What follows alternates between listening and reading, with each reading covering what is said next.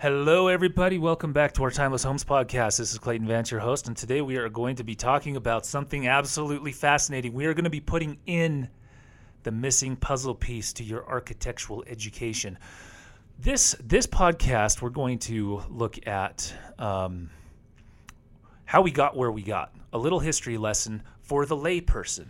If you're an architectural student, this isn't a history lesson for you. If you're a professor, this isn't a history lesson for you. You would have you, you learned all this stuff elsewhere, um, but uh, there, it still might be worth listening to. Um, I'm not going into full depth. Some of you may believe I massacre this, but there are going to there are some essentials, absolute essentials that we need to cover for the layperson to understand how we got to where we are architecturally in terms of residential design and and the theories that got us here. Because the theories that are promulgated within the institutions within the academy academia architecture schools those eventually make themselves known in the physical realities of the buildings that surround us right? And there's no escaping the theories. The theories are what drive the the physical representation of those theories and and I think we talked about last time that we're that that architecture really is the physical representation of kind of our collective values um, and and theories, and that is what we're going to look at today, because there was a break. A hundred years ago, and just before that, it's more like 200 years ago, but it really culminated about um, 100 to 150 years ago. That that changed the world in in ways that I don't think we could ever undo. Um, and so the question is, is how do we deal with it now? And what I'm referring to is some really ugly stuff. Because let me put it this way when you just walk down just a neighborhood, a historic neighborhood, you're going to look at a house. You will have no idea who the architect is, no idea who the builder is, know nothing about the house, but you're going to be like, oh, that's a cute house, or that's a charming house, or that just, that makes me feel good. For some reason, there's this this this relationship that you experience as a pedestrian with architecture that that draws you into this um, uh, this this relationship. It's it's the same thing that we have with nature, right? We we come from nature. We are natural beings. And that relationship that we, we feel when we are in nature or experience with natural things, it uh, it it helps us. It, it gives us life, right? And and we recognize, you know, who we are and what we're a part of. When you when you extract us out of that, if I had a if I had a mannequin sitting here, I'd put him right next to me and be like, one of us is a machine, one of us is natural, and this is really the essence of what we're going to be talking about today. Um, there's going to be some things that are going to be on the screen. So once again, um, if you're listening to this, I'd recommend going to the Timeless Homes website and or YouTube to watch this, since architectural is necessarily visual. Um, words don't really mean a thing because a picture is worth way more than a thousand words, way, way, way more than a thousand words. Um, but the words are important to understand the theories that were driving the pictures. Um, today, let's begin. I have all these crazy notes in front of me, and I don't honestly totally know exactly where to start. What I want to do is I want to start right at the break, and then I want to take us back to where we are, not back, forward to where we are today presently, and then back in history to where it all began. And we're going to look at the theories that made stuff, that made architecture in each of those three uh, kind of areas.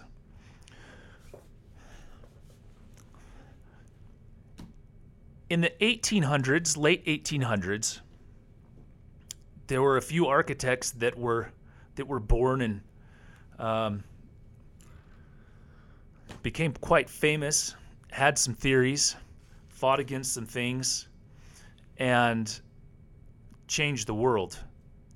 Just a couple of their names, there's a lot of them, but just a couple of the main ones are, or uh, a fellow by the name of Le Corbusier, um, which is, uh, it's not his actual name. I don't even know what his name is, uh, his name name is, but uh, that's what he went by. Another guy is Walter Gropius.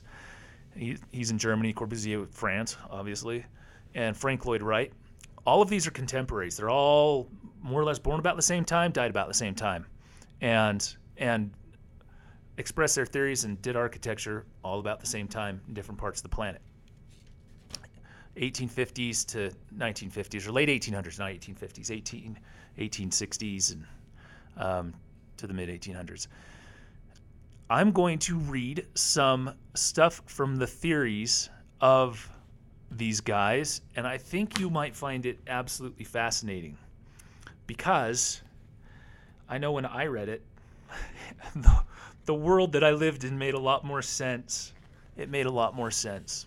So, story time with Clayton Vance is now beginning, and I'm going to read to you from Walter Gropius, The New Architecture and the Bauhaus. This is his theory that um, he taught in the Bauhaus, it was in Germany. Um, Hitler, whom we all abhor, wanted something a little more classical than uh, than modern, and so Gropius and his Bauhaus got booted from Germany, and he ended up, I think, at MIT or Harvard or something, and so this theory got promulgated in in the U.S. And, and when you think of just about human nature, I mean, think about that in human nature. Who who of us um, doesn't want to rebel from the thing that we're opposed to, right? And every single teenager on the planet rebels from authority figures and authority um, institutions. And that's just human nature. And so you can expect that from every single generation. And the irony, I mean, honestly, the irony with all of it is, is, is every generation is just as idiotic as the previous one. And when we don't have this continuity of culture that goes from generation to generation, each generation, so I mean, we're talking every 20 years, 30 years, everyone's trying to reinvent the wheel be like, oh, we're the new ones. We're the first ones to do this. Oh, we're breaking with the past. Oh, we're the rebels. We. It's like, no, you're not. This has been going on for since the beginning of time. Sorry, teenager, you're not unique. You are exactly the same as every other idiotic rebel who decided to be a rebel. And it's that is not the point. It's just part of growing up, and it's totally fine. But you have to figure out, okay, what's what is in the end, what are the fundamental principles in which I'm going to govern my life and my creative endeavors? The New Architecture and the Bauhaus by, from Walter Gropius. He says, A breach has been made with the past which allows us to envisage a new aspect of architecture corresponding to the technical civilization of the age in which we live. The morphology of dead styles has been destroyed. We are returning to honesty, of thought and feeling. The general, I mean, does this not sound like a uh, a cry, a battle cry of a bunch of rebels saying, "Down with traditional styles, down with which?" Because what was what was popular at this time? What was the ultimate school at this time? In Paris, the École des Beaux Arts, right? So the École des Beaux Arts, the School of the Fine Arts, was in Paris, and it'd been around for hundreds of years, and it taught the fine arts and culminated like architecture, right? And and when you think of the École des Beaux Arts or that particular style, the real brief explanation is really high classical architecture. And we're talking fancy schmancy, stuffy, what is what most of you would think. Um, very ordered, very symmetrical, just very classical architecture, Greco-Roman stuff, right? And so, if that's what's going on in your city, and and you're some rebellious teenager, and you don't want to follow the rules, and that particular architecture is weighed down by rule after rule after rule, and the discipline of that architecture is so rigid that it doesn't allow your so called free expression. I mean, it literally is like playing the piano, right? You have to get your scales right. You have to practice. You have to do this. Yeah, and then it takes years to, in order to perfect the, that particular task of playing the piano till you can really in, in, engage in your own free creativity uh, to be able to compose. Some of you out there are incredibly talented, just have that natural gift and can compose because there's this this music in you that you can do, and you use um, the instrument that's already given you to, to to compose things within, I mean, a general language that we all just inherently uh, possess because it's framed by harmonics and geometry and that type of stuff in terms of musical relationships and Western music that we're used to. But in architecture and art, it's it's not the same thing. If you completely disassociate yourself from the language and the, that classical language of architecture, like, yeah, I don't want to participate in that anymore. I don't want to speak that. I want a totally different instrument. Screw you, people at the, at the academy. I'm starting my own. This is this is the type of language that that is. A breach has been made with the past, allows us to blah blah. Technological civilization, dead styles has been destroyed. That's what that's talking about. Classical architecture has been destroyed. Dun dun dun. Um, the new architecture, and he has it in caps. The new architecture. He's calling this new style the new architecture differs fundamentally in organic sense from the old. They are not the personal whims of a handful of architects for the innovation of all costs. They are simply the inevitable logical product of intellectual, social, and technical conditions of our age. Keep that word in mind technical, technical, technical. Because what is happening in the 1800s, we have the general, we have the giant um, industrial revolution, 1700s, 1800s, early 1900s. And at the turn of the century, from 18 to 19, that is when everything just goes crazy. Look at World War One. It went from horseback and foot soldiers to tanks and machinery and aircraft. There was a technological industrial revolution in terms of machinery that we were in love with and we should have been in love with because it's awesome. It's absolutely incredible the the advances that were made. This this progress, as it were, and so you can you can see why within the arts that type of attitude would also continue, or not continue. I mean, um, be prevalent. The liberation, back to Gropius, the liberation of architecture from a welter of ornament, the emphasis on, on its structural function, and the concentration on concise and economical solutions represent the purely material side of that formalization process. Blah, blah, blah. The other is the aesthetic satisfaction of the human soul is just as important as the material. Both find their counterpart in the unity, which is life itself. What is far more important than this structural economy and its functional emphasis is the intellectual achievement which has made possible this new spatial vision Remember when we talked a couple weeks ago about the idea of the room as an ordering device? That is that is just one thing to help us just understand um, uh, just house configuration and, and timeless house design. But but what this is is is a complete once again a break a break with the past, throwing it away. We're going to completely an in, a new intellectual age that is ushered in, so we have a new spatial vision of what this is. Now I want you to go look at um, the architecture of Walter Gropius in terms of houses. Um, there is a house. I'm going to pull it up on, on my screen. It'll come up on your screen too um, if you're watching this. Um, this is a house in Dessau, Germany. I'm sure I'm massacring the pronunciation of that, but whatever. And uh, look at this thing. Th- this is this is their ideal. This is the ends of their the ends of their thing. So if we if we look at um, a house, I'm going to pull up another couple things right now pull up on, on, on your screen or look at it online or, or just or find it and pull up the Villa Savoye, S-A-V, um, S-A-V-O-Y-E by Le Corbusier, and also the Robie House from Frank Lloyd Wright. These were two contemporaries. And if you have no idea who these architects are, and you have no idea what they um, um, thought or promoted in terms of their particular theory, just look at the images and tell me what would you think. And that's the approach that we're trying to take with this entire thing. I don't care who the architect is. I don't care who the builder was. I don't care. What I want to see is what is the end results or the objective reality or the objective principles embedded within the within the object itself, within the house itself, within the building itself, within the architecture itself. What are the objective principles embedded within that composition that either draw me in in terms of uh, a relationship, a natural relationship with a thing, or just reject me and just send a wall up of of just like, yeah, I don't care about you. And and and what I'm talking about is these relationships that we feel with architecture. And why cities that are timeless age with grace and why natural materials continue to do that too. So, one of these, you can see both of them are low slung, and you know just they're, they're low slung and they have these horizontal window bandings one has a very monolithic base a very heavy base and another one is completely open with steel columns and both have i mean virtually flat roofs with a couple um, kind of projections coming out of the top. Just look at that and ask yourself what what were these guys thinking? Well, the one on the right is this break with the old styles. The old styles are dead. And the fundamental intellectual achievement made possible this new spatial vision, it's like, come on, guys, really?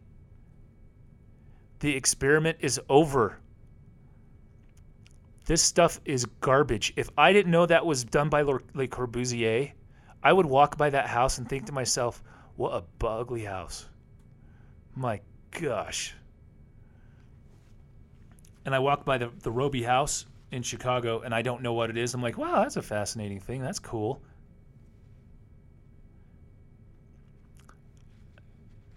Remember the quote I read a couple weeks ago about uh, that quote from Jefferson?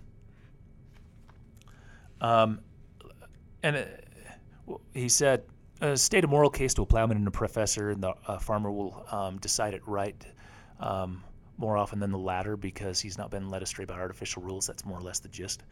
And and as we as we become infatuated with novelty, stuff with new, with trends, with things that are cool, which which we'll talk about. Um, then we're then we're subject to being honestly led into doctrines of design that are just straight up wrong. And we will begin to think this is cool and we will somehow justify that it's beautiful in some random way. We'll get to that. Let's keep with some text.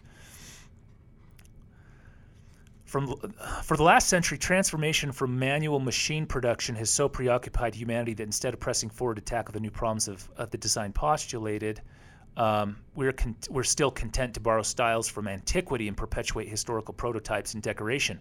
And then he goes on to just destroy that and say that's a bad idea. And now in regards to materials. New synthetic substances, steel, concrete, glass, are actively superseding traditional raw materials of construction. Their, their rigidity and molecular density have made it possible to, to erect wide-span and all but transparent structures for which the skill of previous ages was manifestly inadequate. Yes, correct, that is true. And this infatuation with with new synthetic materials, engineered mater- materials, machined materials led to an entire generation of building with those materials because they were new, they were cool, we were experimenting, there was so much technological advancements, no one could really keep up. It just kept happening. And what happens 100 years later, we look back and we're like, "Wow, that steel didn't weather well ooh, that synthetic material didn't weather well. Wow, that's ugly. And it just does not weather well. And it's bad. The more engineered it is, the worse it weathers.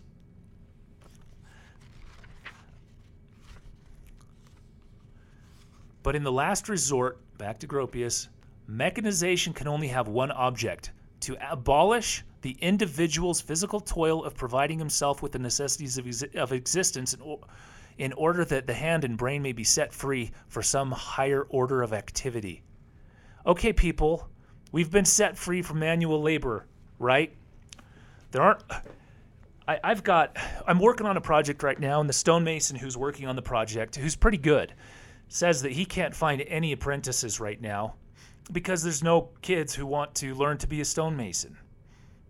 So, okay, congratulations. We've been set free. We've been set free from the physical toil. Now, what's the result? What do we get? I mean, think about it. We now live in a world in which no one, there's hardly anyone, and there's less and less and less people who want to be uh, like true skilled craftsmen. And maybe, actually, just maybe that that physical toil is part of the experience of life that enriches humanity, the soul, and the community generally. Because I'm looking at this, okay, so we've been set free for some higher order of activity. Wow. What higher order of activity? So we could just sit on our phones all day long and be completely brainwashed by who knows what, the next cool thing. He goes on to talk about um, this this standardization of materials. And he says the fear that individuality will be crushed by crushed out by the growing tyranny of standardization is the sort of myth which cannot sustain the briefest examination. Did you get that? Let me read that one more time. The fear that individuality will be crushed out by the growing tyranny of standardization is the sort of myth which cannot sustain the briefest examination. Guess what, Walter Gropius? You were completely 100% wrong. like, so completely dead wrong. Um, the individuality was crushed out. It absolutely was crushed out. How many choices do you have? The individuality in architectural composition, in, in architectural, uh, you know, ornamentation, and architectural anything, was 100% crushed out by standardization of materials manufacturing and all this sort of stuff. When I go to try to get, um, let's say, standard so called crown moldings, molding profiles, anything like that, columns to put in front of a house, the standardization allows me only choices X, Y, and Z. Or maybe there might be five choices or six choices. But the reason all of our houses look so similar is because all the stuff is exactly the same. There's no there's no craftsman, skilled craftsman, because now we're free from being craftsmen. So now we have no craftsmen to actually put anything together that's individual and very unique and specific to an individual. And and and all my choices when I go to a catalog to select the things that I can use for a house are standardized. They're cheap and standardized, but they're they're so that I mean, yeah, it's the tyranny of standardization. And I have no I have no choice in terms of what I can use because there's no craftsman who can put it together right and, and actually build things from scratch.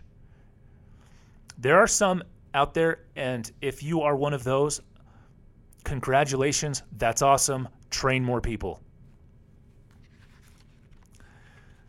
Walter Gropius, thank you for helping destroy the world and making this world an ugly place to live.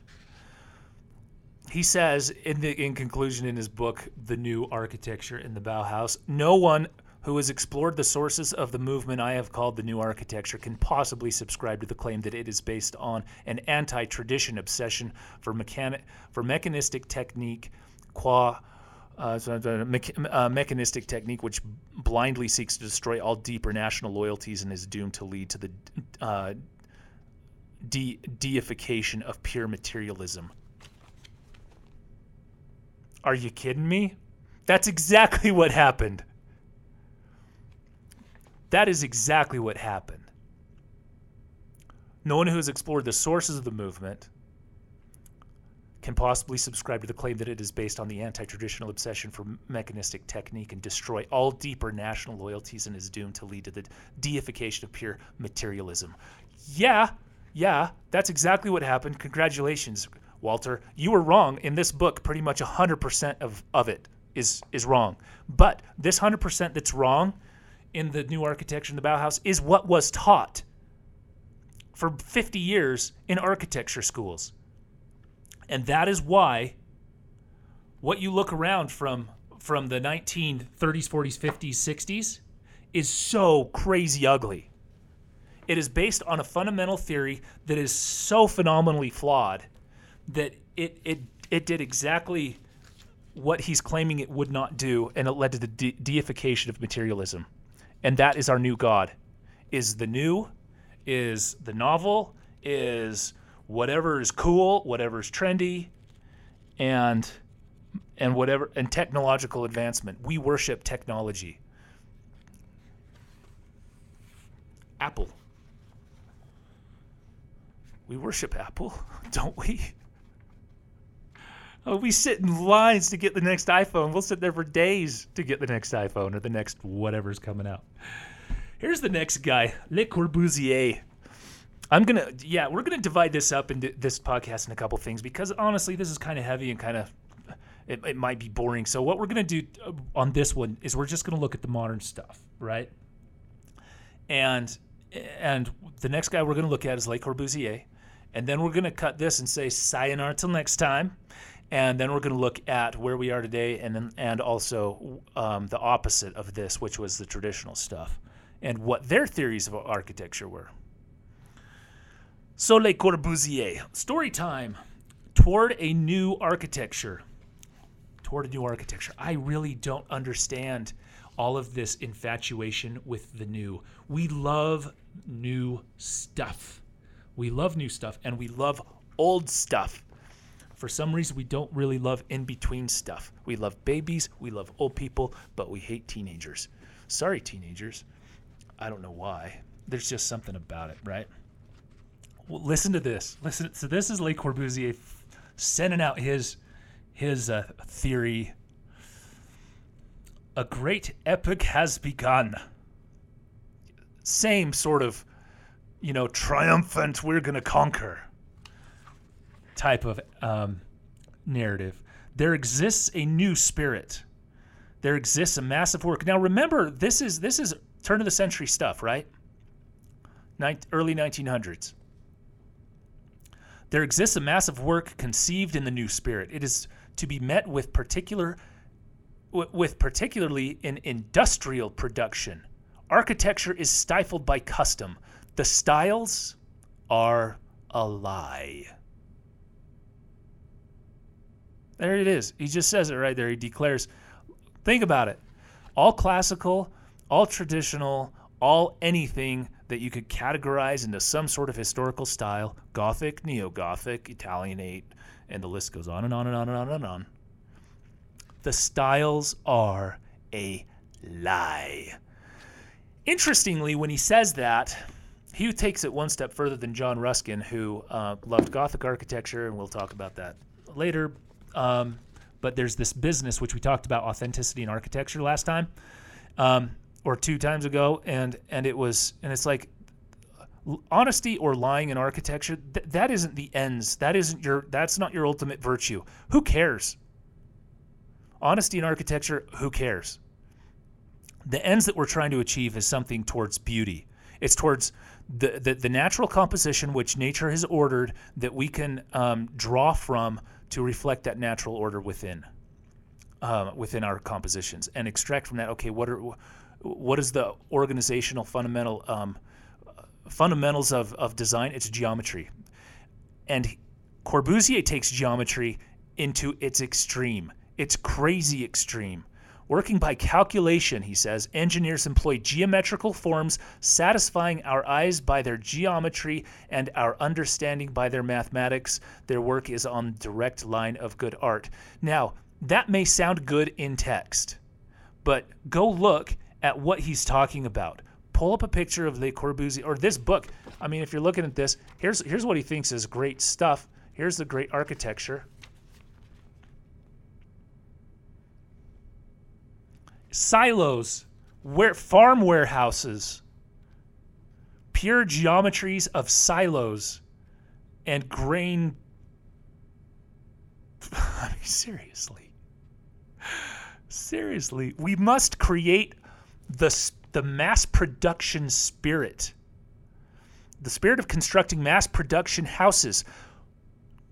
So, all of you who have ever asked the question, Cookie cutter houses. Why? Why? Why? Why do we have cookie cutter houses? Why is that neighborhood just going and looks like a cookie cutter house? Cookie cutter house. Cookie cutter house. It's not necessarily the cookie cutter house that's the problem, but it's the cookie. It's what the cookie looks like and what it tastes like that's the problem. Rather than actually having a chocolate chip cookie, all we're eating is cardboard. Cardboard. It's cardboard cookies. It's not a chocolate chip cookie. It's a cardboard cookie. It's a manufactured, engineered cardboard cookie that stamped out, and that's what we get to visually see and witness. The spirit of living in mass production houses. We eliminate from our hearts and minds the, all dead concepts in regard to the house and look at the question from a critical, objective point of view. We shall arrive at the house machine. He puts that in quotes. The house machine. The mass production house, healthy and morally so too. This is really important.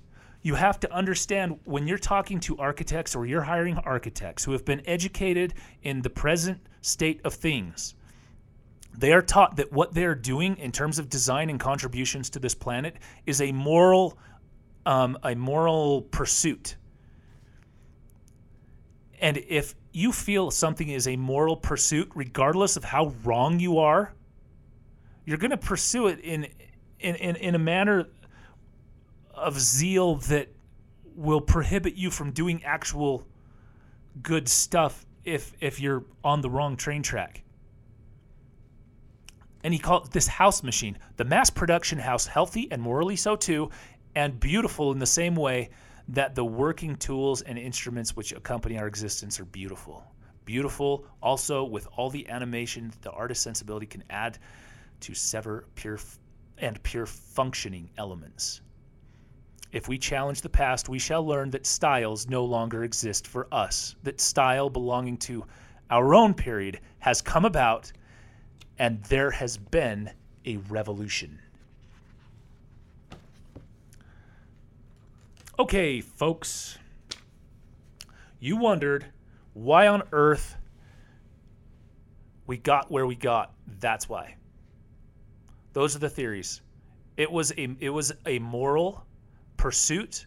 It was a moral theory. It was a uh, a revolution, an aesthetic revolution that was that deified exactly what Gropius said didn't do, but it did do. It deified mechanization and materialism and made those the ends of all things.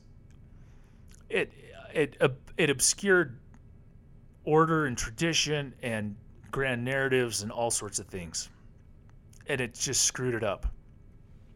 So look at the look at the Villa Savoye, and that is what he was promoting.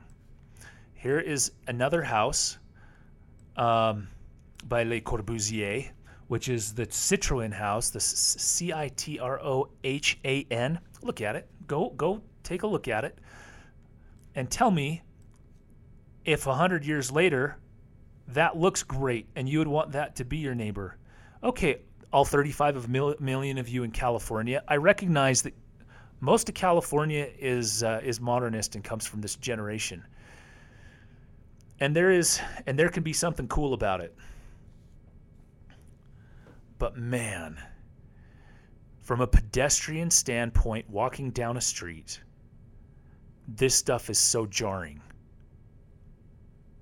It absolutely is. If you've been if you've been to um, communist uh, old communist blocks, old Soviet socialist blocks in Europe, and you see that, it's it's a it's a sight to behold on how soulless it is, how dead it feels, and how the life has been completely abstracted. And this is this is worth closing on because because it's so important um, particularly as it as it relates to kind of the social movements of today. I want you to I want you to go pull up Le Corbusier's plan for Paris. And and and take uh, and pull it up on your computer because the Notre Dame Cathedral, you know, just we just had a fire there were all sorts of proposals as to what to do to it. This is a proposal from 100 years ago that Le Corbusier, the brilliant genius who infiltrated everybody's, you know, architectural aesthetic. And this is what his plan was for Paris. If you look at the screen, you can see um, the, um, the island um, and where Notre Dame actually sits on that island. And and those of you who have been to Paris know what's exactly what's directly across the street. Le Corbusier decided this is the machine for living. This is the right way to do it. One day, Auguste Perret created a phrase, the city of towers, a glittering epithet, which aroused the poet in us, a word which struck the note of the moment because the fact itself is imminent. Almost unknown to us, the great city is engendered its plan. This is what he's calling the great city. This plan may well be a gigantic affair since the great city is a rising tide. It is the time that we should rep- repudiate the existing layout of our towns, which, in which the congestion of buildings grows greater, which is true, interlaced by narrow streets full of noise, which is true, petrol fumes and dust, and where e- on each story the windows open wide onto this foul confusion, which was and is true. Lived in Rome, love ya, but holy cow, chaotic. I started doing this, started twitching after about four months of living there because of how much chaos there was. But have you ever lived in a giant apartment block? In, in a situation like this, pull it up, look at it. Have you ever seen this and lived in this? This is this is taking the soul out of humanity. The great towns have become too dense for the security of the inhabitants, and yet they are not sufficiently dense to meet the needs of modern business. The whole goal of this um, Parisian plan and and its um, manifestation, the goal of it is to be so we live in towers, we live in towers, and we drive in cars. So our entire existence we no longer actually have social interactions. We exist in these little housing pods and we get into our vehicular pods and then we go to wherever we're supposed to go and then come back and there's no more interactions. It's weird. The chaos, that chaos of the, of the urban fabric in the public realm is part of the thing that makes humanity humanity. It may drive us crazy, but this infatuation with machines and stuff generated um, man, just generated some of the worst, the worst imaginable living conditions that you can, that, that you can, that you can conceive. Um, because in the end, architecture is the what? It is the visual representation of this of the values of the civilization. And this is the representation of equality of outcome when we have manufactured housing where a house is a machine, where every house looks the same, where everyone lives in the same stuff, and everyone is the same. Your individuality has just been gone. Your choice, your freedoms, everything extracted. Welcome to the wonderful world of socialism and communism. This is it. This is the physical representation of those ideals. And it is catastrophic. If you've ever lived there, go live there if you believe that socialism and communism are good things. Go live in the physical representation of those ideals and tell me it's still a good thing because it sucks. Like unbelievably bad.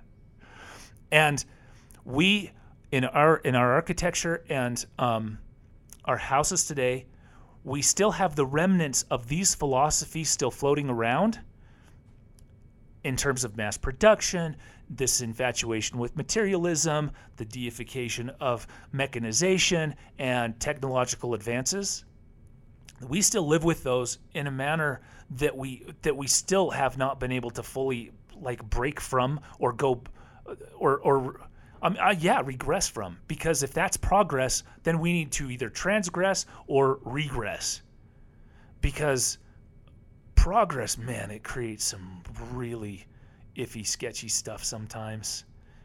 And well, let's okay, let's keep it for our phones and our computers and that type of stuff, but not for our buildings, not for our cities. Is there one last Corb- Corbusier quote I can leave you with? Sure. Architecture finds itself confronted with new laws construction has undergone innovation so great that the old styles, which still obsess us, can no longer clothe it. Yeah, it's, it's correct. The old styles can no longer clothe it. And that's why we have such issues in designing houses today because we just put more gables and more gables. We want more interest. We want more visual interest because we know that this modernist stuff just has no real visual interest unless you do modernism really, really, really good with natural materials, not machined materials. And we can get into that later. And that's when modernism can be timeless is when you use natural materials, not not engineered materials, and um, and it's composed in a way that still has order. And um, and the materials employed evade the attentions of the decorative artist. There's so much novelty in the forms and rhythms furnished by these constructional methods, such novelty in arrangement, and in the new industrial programs that we can no longer close our minds to the true and profound laws of architecture, which are, are established on mass, rhythm, and proportion. The styles no longer exist, they are outside our ken. If they still trouble us, it is as parasites. If we set ourselves against the past, we are forced to the conclusion that the old architectural code, with its mass and rules and regulations evolved during 4,000 years, is no longer of any interest. It no longer concerns us. All the values have been revised. There has been a revolution in the conception of what architecture is. There it is, folks. That is why we live in such a horribly ugly world. And we have resulted to economy as the ends of production because the theory of beauty was tossed out 4,000 years of architectural tradition thrown and washed down the toilet. And because of that, skilled craftsmen were gone, knowledge of the tradition was gone, and we live in the consequences of that. Thank you, people of 100 years ago. Thank you for giving us a heritage to an experience to look at which is tragic, ugly, and just despicable. Next time, we will cover what they used to believe and what we can do to try to reclaim some of that so we can live in more timeless things. Because everything we talked about today is all about trends all about fashionable and treating architecture as an article of clothing, which it is not. And leave your comments because I'm sure there's a lot of you with passionate um, thoughts regarding all of this. And uh, let's keep the discussion rolling because, oh man, if they did that to Paris, what a tragedy.